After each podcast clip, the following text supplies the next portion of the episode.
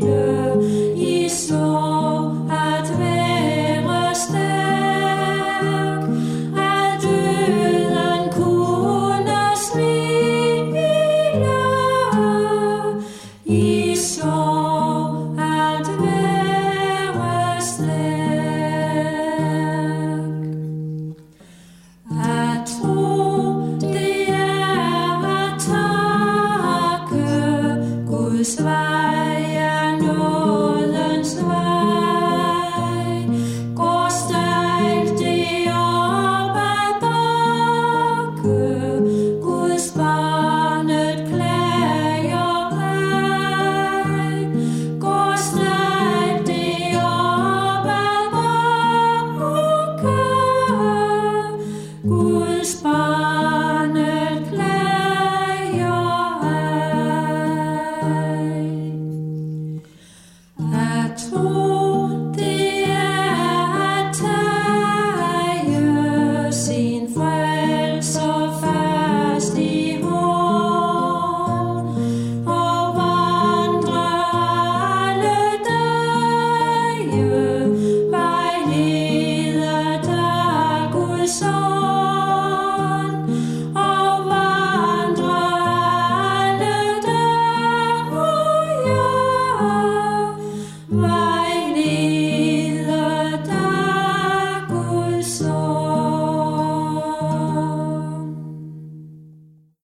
hørte for nylig Birte Kær, den populære danstopsangerinde, synge Pia Ravs populære sang, som de fleste sikkert kender. Jeg vil male byen rød eller male byen blå.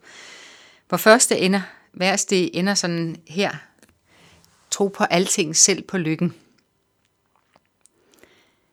Den sætning, den synes jeg var sigende og sjov. At tro på alting, selv på lykken. Den svarer også til populærpsykologien og sælgerbøgernes budskab om, at du skal tro på, at du er den rette til stillingen, eller at du bliver helbredt for din kraft. Hvis du tror på det, så har du på for... hvis du ikke tror på det, så har du på forhånd tabt. Og modsat, at når bare du tror på det, så kan du flytte bjerge, og så bliver du en vinder. To er en vigtig ting, også på det åndelige plan, og det er, hvad andagten i dag skal handle om. Troen er vigtig, fordi det er den, der forbinder os med Jesus og alt det, han har gjort for os. Den connecter os med retfærdighed, frelse og et evigt liv. Blot vi tror, at Jesu retfærdighed over for Gud også er vores retfærdighed, tror vi, at vi kan blive frelst. Ja, når vi tror på, at vi kan blive frelst, når vi tror på Jesus, så bliver vi også frelst. Tror vi på, at vi skal leve evigt sammen med Gud, når vi engang dør, på grund af at Jesus sonede vores synder, ja, så er det sådan, det bliver. Uden tro får vi ikke adgang til alt det, Jesus har gjort for os. Vi kan kun modtage det i tro. Sådan har Gud bestemt, at det skal være. Der er ikke noget, vi selv kan gøre, der giver os ret til at blive frelst og få et evigt liv. Men Gud skænker os det som en troens gave.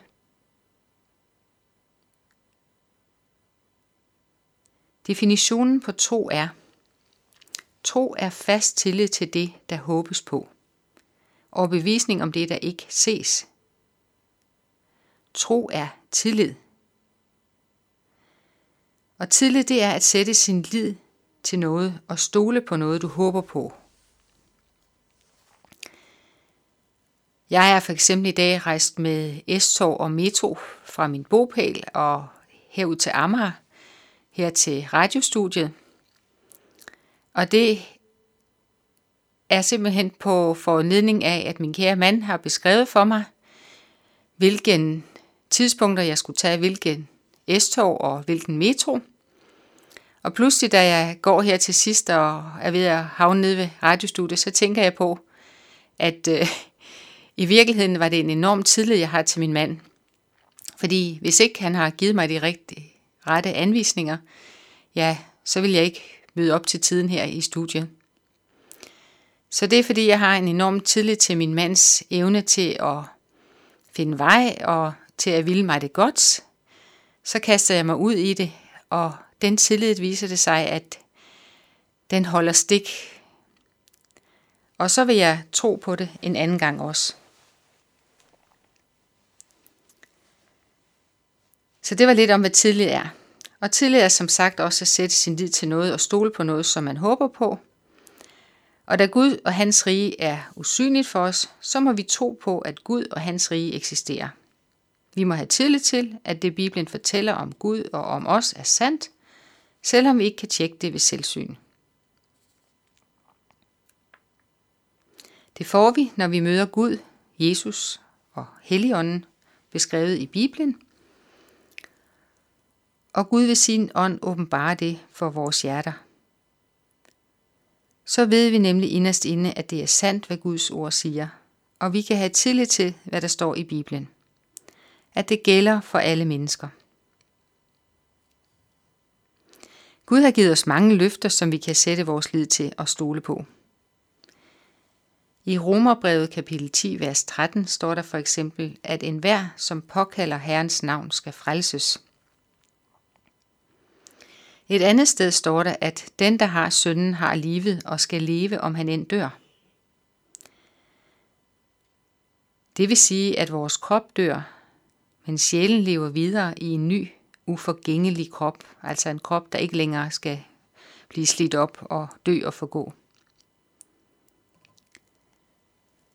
Altså lever vi, der tror videre, når vi dør, og det liv, vi så får, det ophører aldrig men var ved for evigt og altid. Og det er fedt, for som der står i 2. Peters brev, kapitel 3, vers 13, efter hans løfter venter vi en ny, nej, venter vi nye himle og en ny jord, hvor retfærdighed bor. Livet her på jorden kan indimellem være konfliktfyldt og barsk. Så barsk, at nogle mennesker vælger at tage sig selv af dage. Men livet i evigheden med Gud er et paradis, hvor alle mennesker kun er gode og kærlige ved hinanden og ved dyrene. Ingen er syge. Ingen mister deres kære, fordi de dør. Ingen græder. Ingen er ked af det. Ingen er bange eller har stress.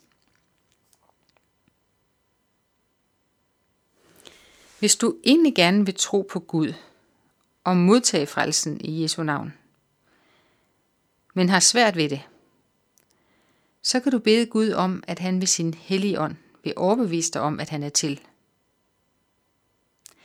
Det var sådan, jeg gjorde, og jeg har siden dengang, og det er snart 40 år siden, været helt og aldeles overbevist om Guds eksistens, og at jeg skal leve sammen med Gud, ikke bare her i tiden på, i livet på jorden, men for evigt. For jeg har synden, altså troen på synden, og skal leve, om jeg end dør. Og så har jeg læst om forholdet til Gud i Bibelen, og jeg har faret igennem et langt liv, at Guds løfter holder.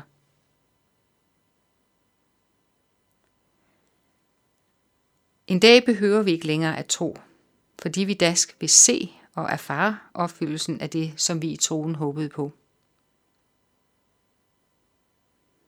Der skal vi jo se Gud ansigt til ansigt. Indtil da kan vi også lade os inspirere af de gamle testamentets fortællinger om, hvordan et menneskes tro er Gud til behag, og det regnes dem til retfærdighed, når de tror. Du ved, de første mennesker på jorden, som Gud skabte, var Adam og Eva, og deres børn var jo Abel og Kain.